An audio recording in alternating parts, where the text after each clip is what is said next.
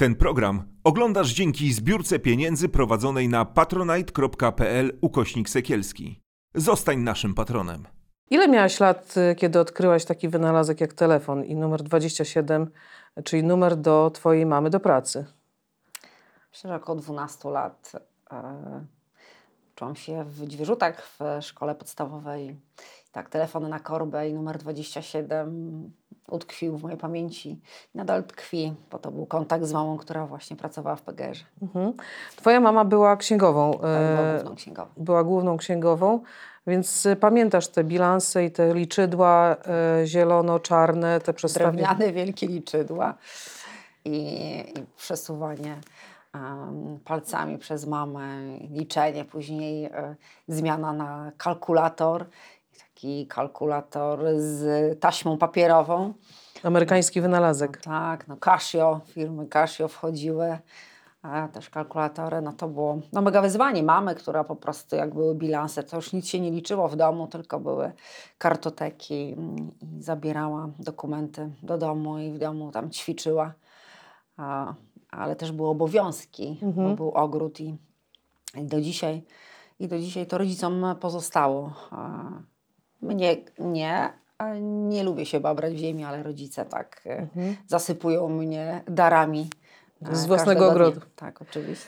Jakie są twoje pierwsze wspomnienia, bo to był PGR położony na Warmii i Mazurach, czyli bardziej w tej mazurskiej stronie naszej krainy, bo obie pochodzimy z tej samej krainy. Jakie pamiętasz to dzieciństwo właściwie? Co zostaje? Ja zawsze mówię, że jak pytam o to dzieciństwo w PGR-ach, to większość ludzi mówi, że to było takie życie jak dzieci z Bullerbyn. Że książka dzieci z Bullerbyn to była książka o nas. Czy ty masz podobne wspomnienia? Jasne, to najpiękniejsze lata też mojego dzieciństwa. I zawsze mówię, że miałam fajne dzieciństwo, bo byliśmy razem, kumplowaliśmy się.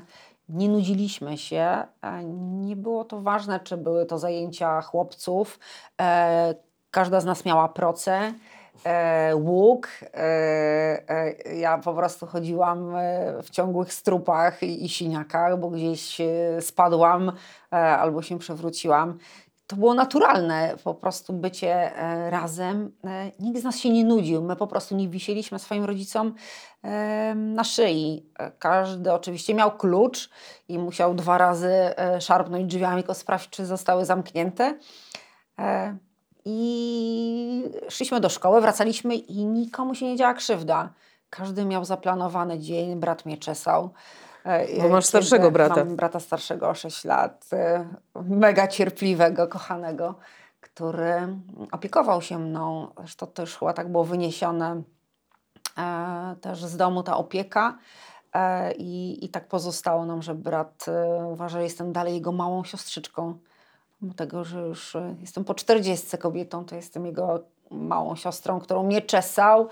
Ja mu tam podjadałam czekoladę. Mimo że była dzielona zgodnie z linijką, pod linijkę, to jeszcze zjadłam swoje, to również jego. Bo młodsza, tak. Ale ciągał mnie po prostu wszędzie, a ja uwielbiam towarzystwo jego kolegów starszych, bo byliśmy tak zabawni, czy to latem, czy zimą. Ciągnęliśmy się razem, po prostu sznurem z bloków PPGR-owskich. Szliśmy to na górkę zimą, narty, sanki. A Teleranek, no słynne kina w każdej z miejscowości, mniejszych wsi. Objazdowe kino, które przyjeżdża. My mieliśmy kino na miejscu. Kino Delfin. Zasiadaliśmy na tam różne tam poranki tak, filmy. No mega po prostu. Później górka. I do wieczora tak głowy nam odskakiwały. Także naprawdę rodzice nie mieli kompletnie z nami jakichś problemów, bo każdy pomagał sobie, jeden drugiego wspierał. No, budowaliśmy skocznie narciarskie. No, przecież to były super czasy, gdzie się śmiejemy i bardzo się lubimy do dzisiaj. Każdy z nas już wyszedł ze swoich domów rodzinnych, z blokowisk, rozjechał się, ale jak się widzimy, nawet z racji mojej pracy w Olsztynie, widuję się z moimi sąsiadami. No i mamy po prostu świetny ze sobą kontakt, nikt się nie kłócił. Oczywiście kłóciliśmy się jak to w rodzeństwie, to nieraz drzwiami się trzaskało i szyby wypadały, ale to było naturalnie, każdy się tam z rodzeństwa kochał, ale też i kłócił. Mhm. Mówisz o tych relacjach w tym świecie dziecięcym, że rzeczywiście to był taki moment, gdzie właściwie w pamięci mam, że wraca się po szkole, tornister gdzieś w bok, jasne, no i na górkę, czy, no, tak, czy w podchody, czy no różnych... Tak, a badminton, tam nikt z nas nie był jakimś takim naprawdę odosobniony, a to piłka ręczna, zresztą mnóstwo było zajęć też pozalekcyjnych, SKS-y, ja byłam aktywna i chodziłam na TPPR, z racji tego, że uczyliśmy się języka rosyjskiego, moja wspaniała nauczycielka języka rosyjskiego, gdzie śpiewaliśmy, recytowaliśmy, ale gra w rękę, no to po prostu były hity, nie? Ja pamiętam, jak ja pragnęłam się nauczyć tego języka rosyjskiego, bo on się zaczynał w 5. klasie podstawówki. Tak. Pamiętam, że był to podręcznik z wilkiem i zającem, brązowa okładka. Tak. Ja chciałam być taka przodownica, więc chciałam się jeszcze szybciej nauczyć tego rosyjskiego niż ruszy klasa. No i pamiętam, pierwsze to był oczywiście alfabet. Tak. I zaczynał się alfabet my urze znajem, urze piszem i czytajem i wsie bukwy papariatkie bez aszybki nazywajem. Po co? Dzisiaj teraz się zastanawiam, jak to mocno zostaje. Mówiłaś o tych relacjach między dziećmi, ale jakie były relacje między dorosłymi? Bo przecież to też był jakby taki trzon jednej rodziny, mimo tego, że wielu nie było rodziną biologiczną.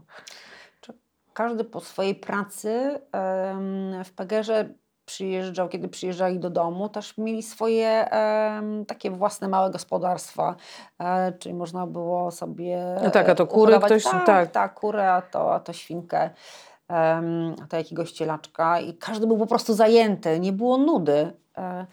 Tam od dziecka trzeba było naciąć koniczyny, tak, ją przecież jeszcze tam poszatkować w takie specjalne takie maszyny, tak, do cięcia. I to wszystko trzeba było przygotować rodzicom. No my też z bratem mieliśmy takie zajęcia oczywiście popołudniowe. Mama na ogrodzie, tata zajmował się tam obrządkiem.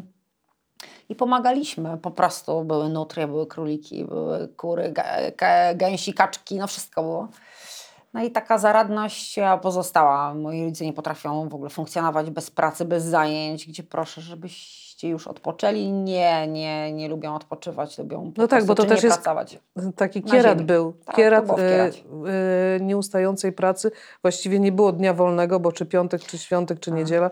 No do obrządku trzeba było iść. W którym momencie pomyślałaś sobie, że chcesz być dyrektorką PGR-u? Miałeś takie marzenie? No oczywiście, jasne, bo każdy, kto wybierał się na Wydział Rolniczy, jeszcze to była Akademia Rolniczo-Techniczna, to po prostu miał wielkie możliwości, perspektywy. Mógł zostać dyrektorem PGR-u. No i po prostu to był tak fajny czas, że ja obserwowałam też tych dyrektorów, którzy pracowali w tym gospodarstwie, w którym pracowała moja mama i po prostu wydawali polecenia i byli zarządzającymi. Mi się to tak podobało. Mówię, no dlaczego? I byli to w większości mężczyźni. Kobiety były zootechniczkami. I to był taki świetny klimat budowany, bo była sekretarką pani Bożenka, w ogóle śliczna, panienka. Zazdrościłam jej wszystkiego jako młoda dziewczyna, bo zarabiała na siebie, była niezależna, świetnie się ubierała, piękne perfumy zawsze miała i do dzisiaj mam panią Bożenkę już w pamięci, założyła rodzinę, już pewnie dorosłe dzieci. No i kiedy wpadałam do mamy, to oczywiście było tak wesoło. Mama zajmowała się obowiązkami, ale czy jestem głodna, czy nie jestem, to już byłam nakarmiona. I mogłam po prostu przyglądać się tej pracy. I to mnie tak fascynowało, że każdy wiedział, co ma robić. Oczywiście to też byli ludzie, którzy potrzebowali, żeby im powiedzieć, jak daną czynność wykonać, bo pracowali na sprzęcie, też się zmieniał. Tak, traktorami, kombajnami. No ale tam były warsztaty na miejscu, nie tak, że teraz pełna elektronika i automatyka, że coś się zepsuje, to serwis musi przyjechać, tam kuli po prostu na warsztacie. No tak, kuźnie, warsztaty, całe zaplecze. Tak, ale każdy z nas sobie znalazł tam przestrzeń i to mi się bardzo podobało, takie zarządzanie gospodarstwem rolnym, bo była tam i produkcja roślinna, ale również i chów bydła. Później były to już drobiarstwem? Drobiarstwo, tak. To już były i kurynioski, czyli od tego materiału pozyskania, później jaj, wylęgarnia do procesu tego tuczu już brojlerów. No tak, bo gospodarstwa, państwowe gospodarstwa rolne to też, zawsze powtarzam, że tak jak mówisz o tym, że kto kończył Akademię Rolniczo-Techniczną czy technikum rolnicze, to najczęściej trafiał, no też były przydziały pracy i tak, trafiał na praktyki i potem od tych praktyk później był staż i właściwie tak. Większość z nich można było zostać. Co ciekawe, jeden z gości w tym programie powiedział, że to dla młodych ludzi było też takie miejsce, bo można było dostać szybko mieszkanie, gdzie normalnie czekało się na te mieszkania bardzo dużo. No, inna sprawa, jak te mieszkania wyglądały, że to nie były luksusowe mieszkania, ale jednak można było już zacząć samodzielne życie. Ale powiedziałaś bardzo ważną rzecz moim zdaniem i tak się zastanawiam, czy to nie była determinacja późniejszego twojego życiorysu. Powiedziałaś, że ta pani Bożenka, ten dyrektor, to było takie uosobienie, szczególnie ona, że jest niezależna, że ma swoje pieniądze, że żyje po swojemu. Tak. No i to, że chciałaś trochę zmieniać, że kobieta mogłaby być szefową takiego gospodarstwa, bo najczęściej to byli mężczyźni. Jasne, że tak. W ogóle jak to by było? Też sobie tak chciałam uzmysłowić i wyobrażać. I mówię, dlaczego nie? A dlaczego tylko mężczyźni mogą zarządzać, a nie kobiety? I to takiej, chyba mnie to do dzisiaj fascynuje, że gdzieś wcielamy się w rolę zastępczyń i świetnie sobie radzą z zarządzaniem kadrą, ludźmi i również łącząc obowiązki swoje domowe, bo każdy z nas ma rodziny i dzieci i wie, że nie jest lekko i łatwo. I to też takie... No, wzory kobiet do naśladowania. Moja mama była bardzo zasadnicza i jest nadal, ale też wakacje takie miałam urozmaicone, bo jeździłam do mojej babci, do Myszyńca, czyli taka kurpie ludzi bardzo pracowitych, ludzi, którzy widzieli, czego chcieli, też zasadniczych. I ja po prostu, jak pamiętam, gdy tam babcia mnie stroiła w te kiecki, a mi po prostu to nie pasowało kompletnie być ładnie ubraną. Ja musiałam iść tam po żwirowni, się tam poskakać, w te piachy, utytłać. Tak, że mi takie zawody też męskie leżały, że takie z charyzmą, że nie trzeba gdzieś się tutaj pięknie stroić, tak, tego czasu tracić mnóstwo i zresztą do dzisiaj szybki makijaż i wychodzę, nie lubię tego robić i skupiać się na tym, zbyt dużo czasu poświęcać, tylko po prostu iść do przodu, jest tyle pięknych rzeczy można zrobić. No i chodziliśmy na ten rynek z babcią, ja tam patrzyłam w ogóle. Też była babcia lubianą kobietą, bo no, miała swój strój oczywiście, kurpioski, którego jej zazdrościła, ona zawsze była wystrojona. To było najważniejsze, to był rytuał. Upleciony kok, ubiór, bursztyny na szyi. I ona szła, i ją tam nic nie interesowało, że tam czy przyjeżdżają dzieci, czy wnuki. Ona miała swoje plany i wychodziła. I to myślę, że też tak spowodowało, że u nas kobiety są takie dominujące w rodzinie, że to kobiety podejmują decyzje. I pomimo tego, że mama nie wystarczająco dużo czasu mogła nam poświęcić, oczywiście darząc nas jakimś uczuciem, też czułością, przytuleniem, miłością, czego brakowało oczywiście. I do dzisiaj to mojej mamie mówię, że tego nam brakowało. Powiedz, że mnie kochasz, to staram się oddawać mojej córce, wychowując ją inaczej.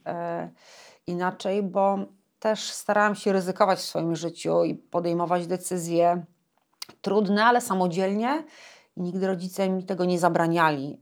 Czyli mama była zasadnicza, tata bardziej wyluzowana, mu wszystko pasowało. W ogóle rola taty skupiała się do tego, żeby pracował, zarabiał pieniądze, ale również no, mama taką rolę miała, gdzie zarabiała lepiej od taty. No i myślę, że to z tym się też brało, żeby sobie poradzić po prostu i radzić sobie w życiu. I teraz widzę, że więcej daję luzu mojej córce. Nie wiem, czy to jest dobre, czy nie, ale nie mnie to oceniać, ale chcę ją wychować inaczej, tak żeby była otwarta też, ale miała swoje zdanie, wiary w siebie. Tak, i żeby widziała, że tak jak ja mogę liczyć na swoich rodziców, to może liczyć na mnie, bo zostałyśmy sama też wychowuję Kingę. I ona wie, że może im powiedzieć o wszystkim, bo nie akceptuje, nie toleruje kłamstwa i o tym dobrze wie, że ma być po prostu szczera w stosunku do mnie. Mhm. Mówisz o tych silnych kobietach w swojej rodzinie. Tą pulę genów silnej kobiety na pewno przejęłaś. W którym momencie mówiłaś o tej swojej drodze, kiedy jeszcze przed wejściem do studia, że z tego PGR-u, szkoły podstawowej, potem był Biskupiec liceum, potem był Olsztyn studia. Tak. I w którymś momencie w Olsztynie, ja przyznam Ci, że jak zobaczyłam Olsztyn pierwszy raz w swoim życiu, to ja byłam przekonana, że jestem w Nowym Jorku. Ja miałam 8 lat, jak przyjechałam do Olsztyna, wyjeżdżałam na zimowisko i zobaczyłam dworzec, który dzisiaj jest no, raczej niechlubną częścią tego miasta. To myślałam, że to jest po prostu lotnisko Heathrow, że to jest coś niesamowitego. Trafiłaś do Olsztyna i nagle podejmujesz decyzję Londyn. Tak, 95 rok, matura i studia, wybór studiów właśnie, już to zawiezienie dokumentów, w ogóle cała wyprawa i pojechał ze mną pan, który był dyrektorem tego PGR-u i tak zapalił papierosa. I zobaczysz, że będziesz zadowolona. Że no studia, dobrze, to jest... no tak, no bo to w wieku tak młodym, jaką decyzję można podjąć. W ogóle całe życie chciałam być stomatologiem i mówię, no jasne, i będę kończyła rolnictwo. No to po prostu w ogóle dwa różne światy. Bo miałam swoją ulubioną panią dentystkę, panią Basię, która leczyła mi zęby jeszcze do niedawna. Już jest na emeryturze i ona po prostu wszystko wiedziała o moich zębach, ale już mówię, no dobrze, pani Basia odejdzie i co ja zrobię? I mówię, no, ale też taki miałam plan, mówię, no bo no ale komu ona zostawi ten gabinet? No to tak mi to pasowało, że mówię, no skończę studia. No przecież tu nikt stomatologii nie studiował. Jeszcze jeden pan z Dźwierzut kończył stomatologię. Mówię, ale już miał swój gabinet, jakieś takie plany. Ale mówię, no nie, no to rolnictwo, no ta ziemia, ta decyzyjność, bycie z ludźmi. To chyba mnie najbardziej interesowało.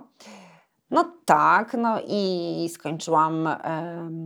w połowie czwartego roku, czyli ja już przechodziłam gładko proces inżynierski, byłam na studiach tych już jednolitych, czyli inżyniera otrzymywałam po czwartym roku. Mówię, no co ja będę robiła? No przecież za wcześnie jeszcze, żeby kończyć studia. Poszłam o rok wcześniej do szkoły, w związku z tym mogłam skończyć ze swoim rocznikiem studia. No bo gdzieś tam właśnie miałam takiego ducha, że coś muszę robić też szybko, i będę jeszcze miała czas do nadrobienia. Taki rok byłam do przodu, bo w przedszkolu byłam krócej, w związku z tym poszłam do szkoły. Później mówię, no dobra, tu rok taki mam luźny, to gdzieś tu mogę sobie wyjechać. No i mieliśmy możliwość odbycia praktyk w Wielkiej Brytanii, w Barway, niedaleko Cambridge, czyli Cambridge, w ogóle kosmos, no studiować, w ogóle zobaczyć Cambridge, no i przekroczyć granicę, no bo to Niemcy, no to już to tak, to też był jakiś wyczyn, żeby jechać do Niemiec. No pierwsze DDR-y, później RFN, ale mówię, tu Londyn, no po prostu to jest jak lot w kosmos. Jest takie miasto, nie Londek-Zdrój, a Londyn. Londyn. I przyjechałam do domu i mówię do mojej mamusi, że ja wyjeżdżam. Dokąd? No, do Londynu. Ale jak? Mówię, no po prostu już wziąłam urlop dziekański, dziekan wyraził zgodę i jadę.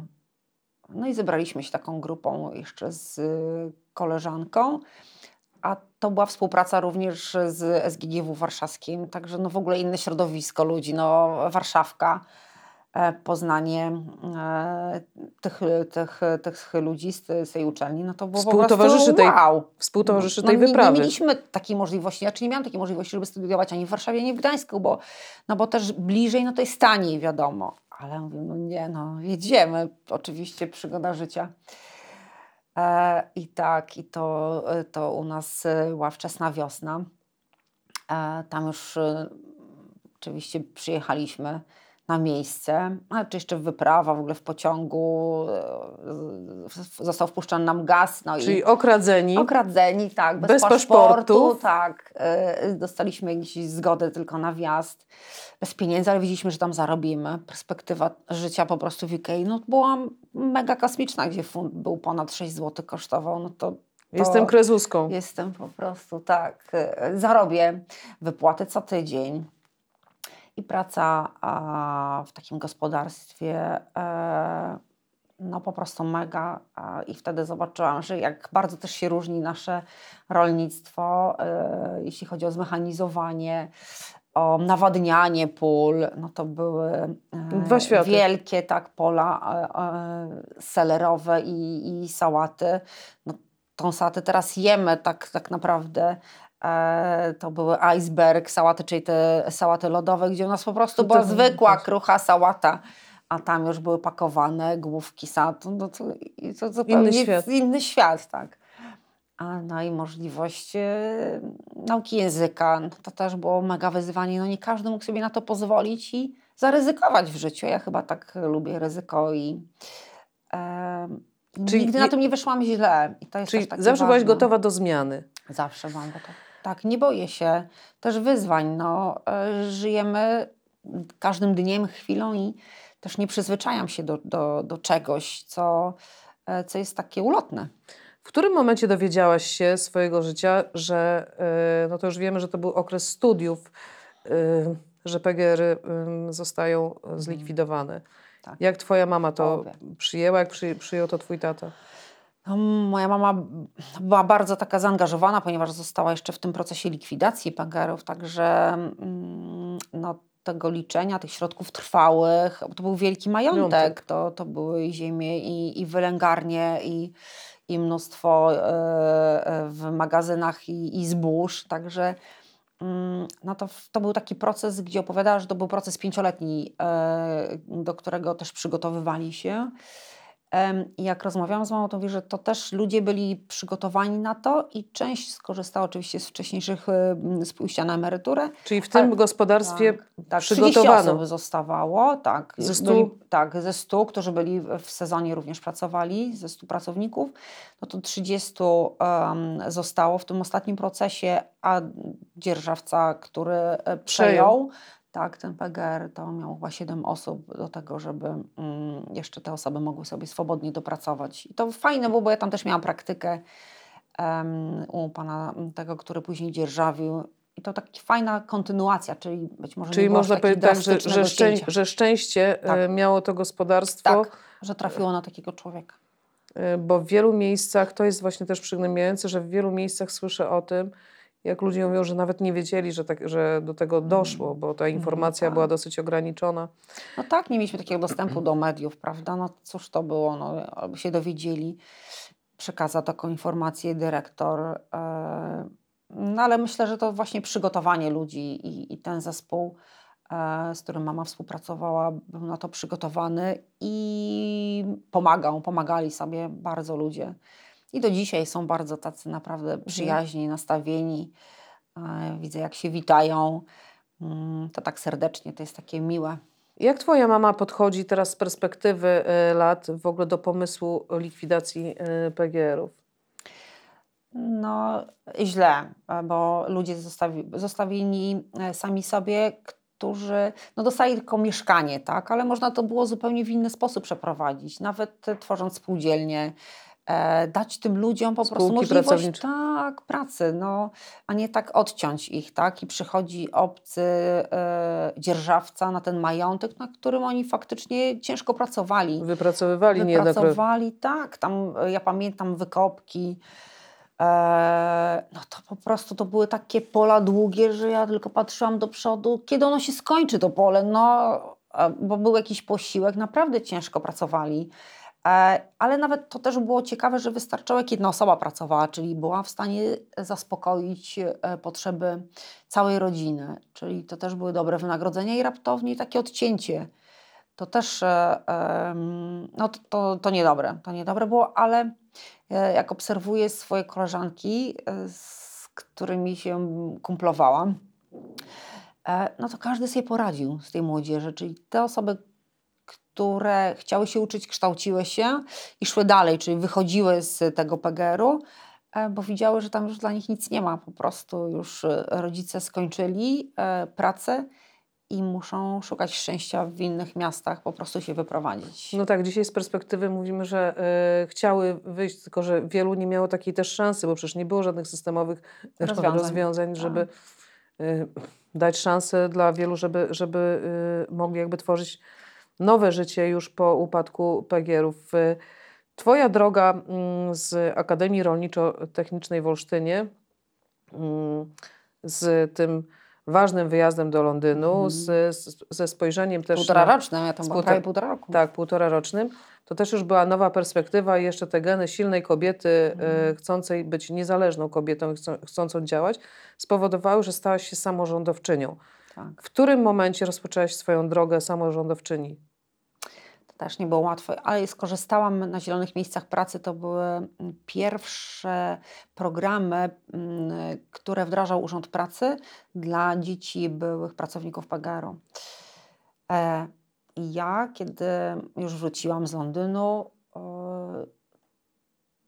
2002 roku podjęłam pracę, rok miała moja córka i to było mega wyzwanie, bo wójt był mój taki mentor świętej pamięci Czesław Wierzuk, który miał wykształcenie wyższe, był magistrem inżynierem. No i przychodzi młoda dziewczyna, która skończyła studia, no i do pracy w urzędzie.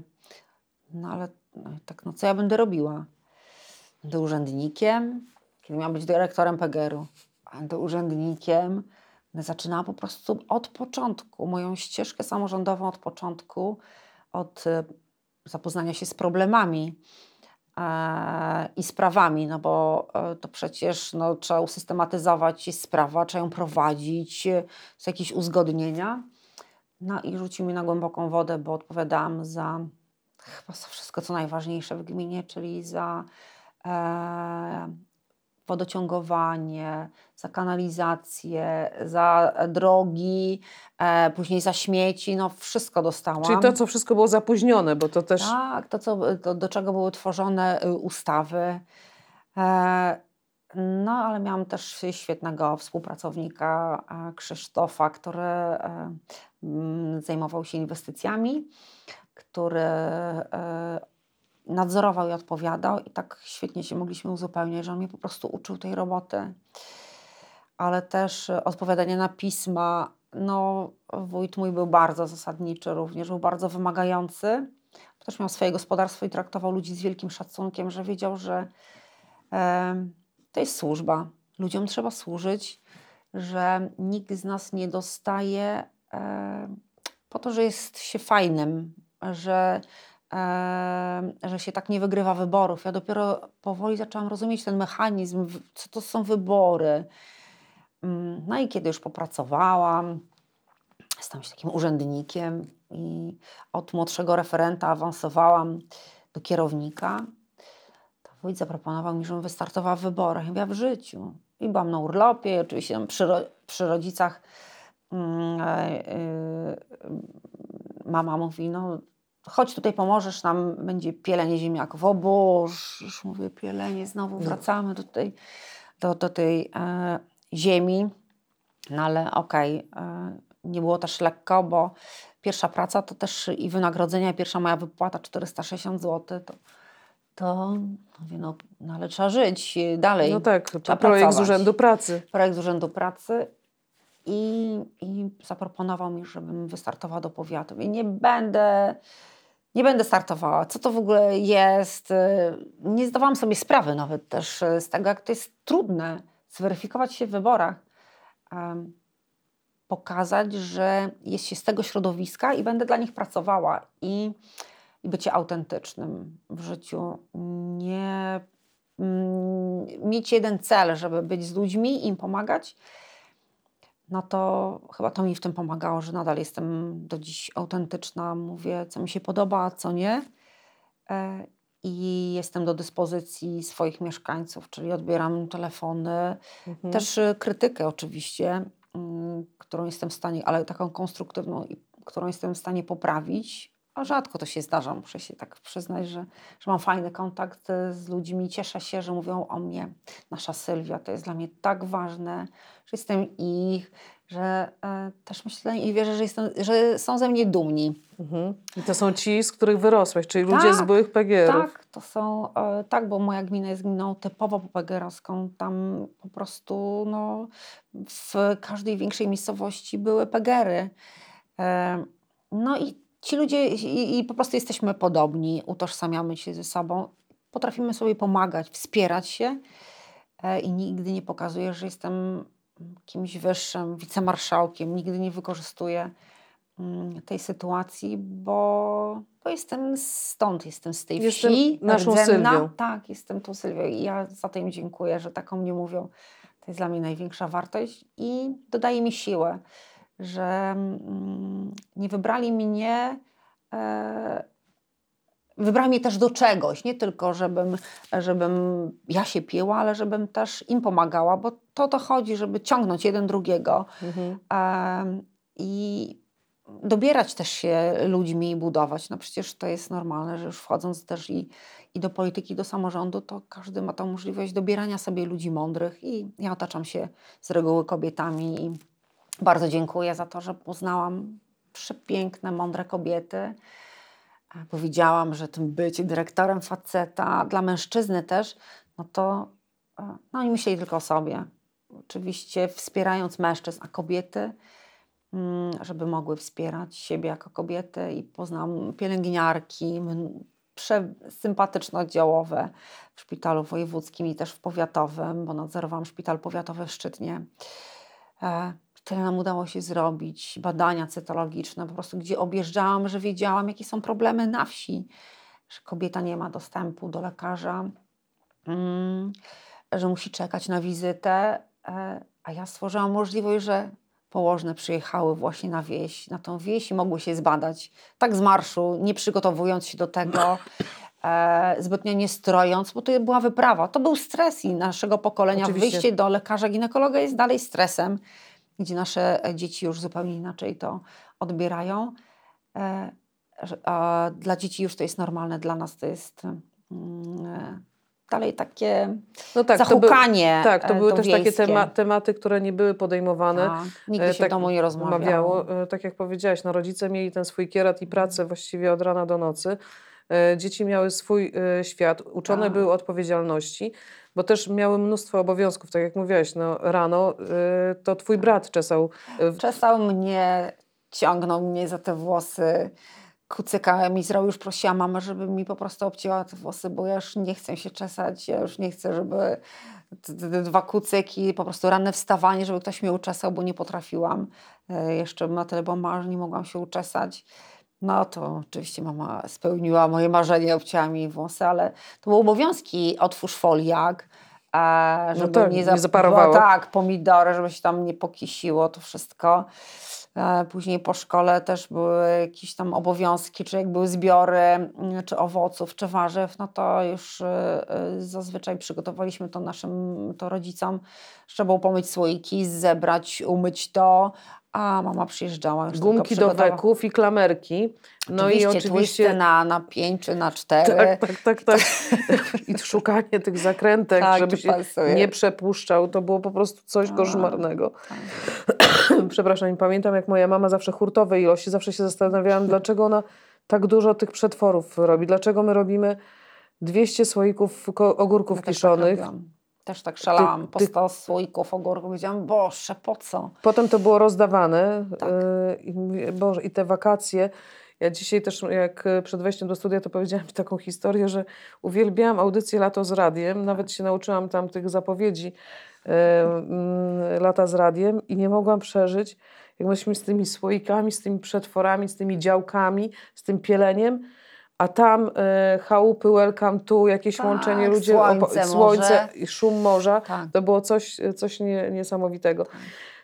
To, że jesteś samorządowczynią, jesteś wicemarszałkinią województwa warmińsko-mazurskiego, twoje wejście do zarządu spowodowało też, że tematy kobiece, za co jestem ci bardzo wdzięczna, stały się obecne. One nie są tylko kwiatkiem do kożucha, tylko one są jednym z ważniejszych tematów, którym województwo warmińsko-mazurskie poświęca też uwagę. Mówiłaś o badaniach profilaktycznych, o tym wyrównywaniu szans, o wspieraniu kultury. Lekarza, tak. Czy mnóstwo moich koleżanek w tak szybkim czasie musiało poddać się leczeniu onkologicznemu, że naprawdę my już zasługujemy na świetny screening, ale też na miejsce, no to są postępujące choroby cywilizacyjne, nowotwory. Ja sobie nie wyobrażam, że w Olsztynie nie będzie takiego miejsca, w którym będziemy mogły też jak troszeczkę w warunkach hotelowych przechodzić leczenie raka, no bo to jest proces. To jest proces, to są chemie, to są również złe samopoczucie w trakcie chemii, żeby nie mieć tego komfortu leczenia. I myślę, że to będzie dla nas i dla mnie jest to takim mega wyzwaniem, ale myślę, że uda nam się to doprowadzić. Pan marszałek jest jak najbardziej zadowolony, ponieważ w Olsztynie jeszcze tak rak piersi leczony jest w szpitalu MSW, rak szyjki czy trzonu jest leczony w szpitalu wojewódzkim, w związku z tym fajnie by było, gdyby to było jedno miejsce skomunikowane w jednym miejscu. To jest otwartość, to trzeba się otworzyć też w stosunku do lekarza. To dla nas to jest jeszcze taki temat naprawdę bardzo trudny. Otwieranie się i przejście tej drogi. To jest proces, to jest droga, którą każda z nas musi przejść sama, ale też przygotowując swoją rodzinę do tej trudnej choroby. Ale to, o czym mówi, mężczyźni nie rozumieją tego kompletnie. No, mówią, że się nie badamy, że ciągle nas winią za to, że my się nie badamy, ale nie wiedzą, że po prostu to tak szybko czasami postępuje. O ile rak szyjki potrzebuje czasu do tego, żeby faktycznie żeby doszło do takiej sytuacji, żeby ciężko przejść tę chorobę, o tyle rak piersi można po pół roku naprawdę wylądować już po mastektomii i przechodzić trudną chemię. I badamy się. Oczywiście zawsze proszę, badajmy się. Co chcecie, stworzę wam warunki, przyjadą położne, bo mogą położne cytobusy pobierać, tak, ale stworzyć ten komfort właśnie cytobusów, czy też mammografii, żeby badać na miejscu. Na miejscu. Bo dla wielu właśnie kobiet, przez to, że województwo warmińsko-mazurskie było usiane tymi państwowymi gospodarstwami rolnymi, tak, stąd wiele tych miejscowości nadal jest marginalizowanych i tak, wykluczonych też komunikacyjnie, więc ludzie mają problem, jak dojechać do najbliższego lekarza. Tak, zarejestrować się, no to czekać. Nie każdemu odpowiada dany termin. Są różne sytuacje w życiu i losowe, ale stwarzałam taką możliwość, że jadąc właśnie z tym strażakiem ochotnikiem i wykorzystując przy okazji obecność moich druhen i miejsc, jakimi są strażnice, po prostu badałyśmy się w strażnicach czy w świetlicach. To nie wymaga jakichś tam wielkich wyczynów. No bo tak, po prostu być i czuć się swobodnie, zaufać tej drugiej położnej, że po prostu będzie dobra, dziewczyny moje wyśmienicie to robiły. One tak zostały też, weszły w to środowisko, że zaprzyjaźniłyśmy się i ta przyjaźń trwa do dziś. Za co jestem bardzo wdzięczna. Ida Karpińska, szefowa Fundacji Kwiat Kobiecości, która zresztą sama jest po nowotworze, mówiła o tym, że dziewczyny, badajcie się co roku. Nie tak jak mamy to w NFZ-cie, że raz na 3 lata. Powiedziała mi w czasie tego wywiadu z nią, że gdybym badała się co 3 lata, już byśmy nie rozmawiały. I że kobiety zawsze zostawiają siebie na dalszym planie, bo mąż jest ważny, rodzina, wszyscy dookoła. Pracujemy na kilku etatach, bo przecież prowadzenie domu czy wychowywanie dzieci to nie jest tylko przyjemność, tylko to jest bardzo poważny obowiązek i bardzo ciężka praca. I kiedy chorujemy, to też zostajemy w tej chorobie same. Więc to, co mówisz, kiedy choruje jedna osoba, chorują znajomi, chorują dzieci. Cała rodzina, tak. Wszystkie te relacje zostają zaburzone. I nie dość, że jesteśmy chore, to jeszcze musimy jakby dać radę, żeby wszystkich innych znowu na nowo ogarnąć. No, ale też takie były przekonania, że jak urodziła kobieta syna 15 lat temu, to nie była po prostu ginekologa. Takie sytuacje się zdarzają oczywiście, no bo nie krwawi, nic się nie dzieje, nic mnie nie boli, a to nie boli. Rak podobno nie boli. Ale brak tego dostępu po prostu był, no i wykluczenie komunikacyjne to było wielką przeszkodą. A zdrowa kobieta, zdrowa rodzina, to uśmiechnięta rodzina. No i wpajanie tego, że to jest po prostu tak, musi wejść to w krew. Tak, jeśli wejdzie nam w krew, to będzie wchodziło w krew też. Same szczepienia, tak, naszym, co bardzo propaguje, szczepienia HPV dla młodych dziewczynek, co być może nie jest takie też naturalne dla niektórych z rodziców, bo swoje dziecko trzeba zbadać, które jeszcze ma zaledwie 12-13 lat. Ale takie szczepionki powodują, że być może zostanie wyeliminowany, nie być może, ale na pewno zostanie wyeliminowany rak szyjki z populacji. Tak. I to było przepiękne, żebyśmy były zdrowe. Nas już to nie dotyczy, ale dzieci i wnuków tak najbardziej. Nie tylko dziewczynki, ale również chłopcy powinni być wyszczepiani. Mhm. Wróćmy jeszcze na chwilę do twojego dzieciństwa, od którego zaczęłyśmy. Przypominasz sobie taką sytuację w swoim domu, że oprócz obowiązków, które były codziennością, ja też pamiętam te mlecze zrywane, koniczyny, właśnie cięcie pokrzywy na sieczkarni. Czy w twoim domu była taka sytuacja, że byliście, mówię to kolokwialnie, gonieni do nauki? Oczywiście. W niedzielne przedpołudnie były dyktanda.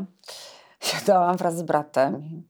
Mama w związku z tym, że po prostu uwielbia czytać książki, to nam wyszukiwała teksty, i sprawdzała nam byki, wystawiała oceny, a że była niespełnioną nauczycielką, bo chciałaby zostać nauczycielką, została główną księgową, kończyła ekonomię, w związku z tym uwielbiała nas musztrować.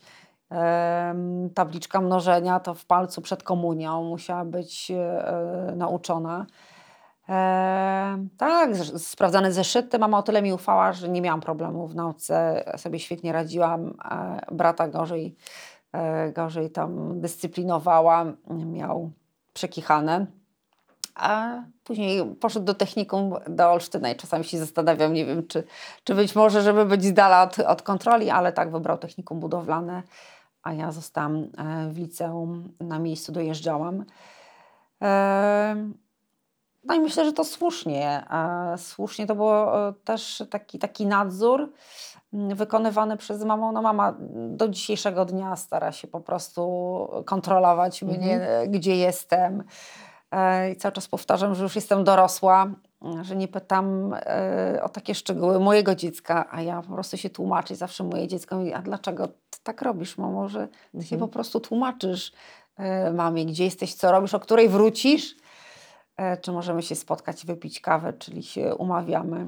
Ale to jest fajne. Myślę, że ta troska rodziców jest dla mnie wielką wartością. No też byliśmy przyzwyczajeni do tego, zamknij drzwi, otwórz foliak, cały czas... Tak, to były polecenia. Tak. To były po prostu czy wyrzuć śmieci. Nie było, że zaraz potem, teraz. A teraz od dziecka wyegzekwować, to wszystko zrobimy samemu. Jest negocjacja. Jest negocjacja. Być może to też nie jest to dobre, ale to już jest inne pokolenie. To już jest pokolenie Polaków, Europejczyków i słusznie mają otwarty świat. Mogą wybierać swoje miejsce do życia, wybierać swój zawód, a wtedy po prostu były takie, a nie inne możliwości i wchodziło się na taki rynek, który był też dostępny i z czego można było zarobić pieniądze, żeby żyć. Mhm. Kiedy myślisz o swojej miejscowości rodzinnej i o dzisiejszej perspektywie i patrzysz na swoje życie, to gdybyś mi jednym słowem mogła określić wszystko to, czego dokonałaś, to jakie byłoby to słowo? Czy to było... Wdzięczność. Tak? Dla mnie wdzięczność. Dziękuję za to, że tak wiele dali mi mieszkańcy, też tu, gdzie jestem, że mi zaufali. I zawsze mówię, że zawsze dziękuję swoim mieszkańcom za to, gdzie jestem i co mogę robić, ale odwzajemniam tym samym kontaktem, dobrem. Wdzięczność. Tak. Ja byłam przekonana, że powiesz odwaga. Trudno powiedzieć o sobie samemu, że jest się odważnym. Lepiej jak widzę, że ktoś powie, że jestem fajterką, że jestem... Bałaś się zmian? Nie boję się nigdy zmian, nawet trudnych. ale trzeba być do tego przygotowanym i mieć wsparcie i taki oddech osób bliskich, które powiedzą, będzie dobrze, będzie dobrze, dasz sobie radę, a my ci w tym pomożemy. No i idę jak burza, przecinak. A ja ci bardzo dziękuję, że jak przecinak pokonałaś tę drogę z PGR-u do bycia wicemarszałkinią województwa warmińsko-mazurskiego, ale jeszcze bardziej dziękuję ci za to, co robisz dla kobiet tego województwa, że one są wciąż obecne. Pamiętam nasze pierwsze spotkanie, kiedy rozmawiałyśmy o kobietach w Armii i Mazur przy kolejnej edycji Kobiet Sukcesu. Jak zobaczyłam, ile wspaniałych kobiet wokół ciebie jest, które tworzą i kulturę, i przedsiębiorstwa, i zdrowie, to pomyślałam sobie, że województwo warmińsko-mazurskie dzięki twojemu zaangażowaniu jest kobietą i za to ci bardzo serdecznie dziękuję. Wspólnie z kobietami naprawdę myślę, że możemy zmienić świat i będziemy do tego dążyły. Wierzę, że wiele kobiet naszych rówieśniczych, starszych, młodszych miało gdzieś w głowie na początku swojej drogi nawet to dziecięce marzenie, że dlaczego facet może być tylko dyrektorem PGR-u. Ja też mogę być. Ja też mogę być i będę. Nie tylko, że mogę, ale wspierajmy się, a będziemy prezeskami, dyrektorkami, świetnymi mamami, menadżerkami. Po prostu świetnymi kobietami, dobrymi. Siła jest kobietą. Dziękuję ci serdecznie. Gospodarka jest kobietą. Dziękuję. Ten program oglądałeś dzięki zbiórce pieniędzy prowadzonej na patronite.pl/Sekielski. Zostań naszym patronem.